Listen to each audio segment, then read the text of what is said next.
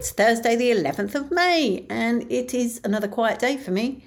Haven't really done anything other than work, and there's a number of reasons for that. I'm working on quite a big project that's got some deadlines for a number of reasons, but of course, one of the deadlines is that I will finish work at the end of next week, ready for my surgery.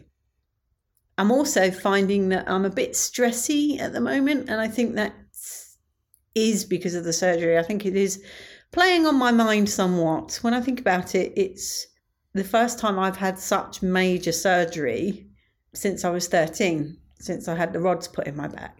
Because even though the facelift was far longer, facelift was what, six hours I was in surgery? And this will be two hours, I think, two and a half. Even though the facelift was much longer, they were effectively taking things away. They weren't adding anything.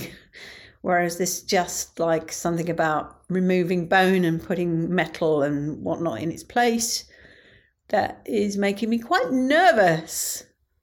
So, yeah, that's pretty much where I am at the moment. I guess I'm going to be like that for the next week and a half. What I can tell you though, what was interesting, that I read an article that time stood still in London yesterday. Basically, Big Ben stopped working. He stopped working at 12.55, so the gongs didn't go off at one o'clock. I didn't notice, but then that's not unusual because I don't hear him all the time. It does need the wind to be going in a certain direction. Sometimes, you know, you just hear him going all day long, and sometimes you don't. And I guess yesterday was a day where I didn't. Well, as we know, it was raining yesterday with thunder. There was a massive crack of thunder actually, just as I finished the podcast yesterday. So I was gutted I missed that one. The article about Big Ben does have some interesting facts, though. Didn't know that the project was originally going to be about 29 million, but then they confirmed that there was greater damage than they thought. Uh, I think it was as a result of, yeah, here we are, May 1941 bombing and asbestos, lead paint, broken glass, etc. And so the costs went up to almost 80 million that's quite an overrun and it's quite relevant to what I'm doing at work at the moment, you know, just finances and budgets and stuff.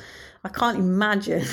So what is that? 29 million ended up being so it's nearly three three times. Let's keep it easy. Three times the amount.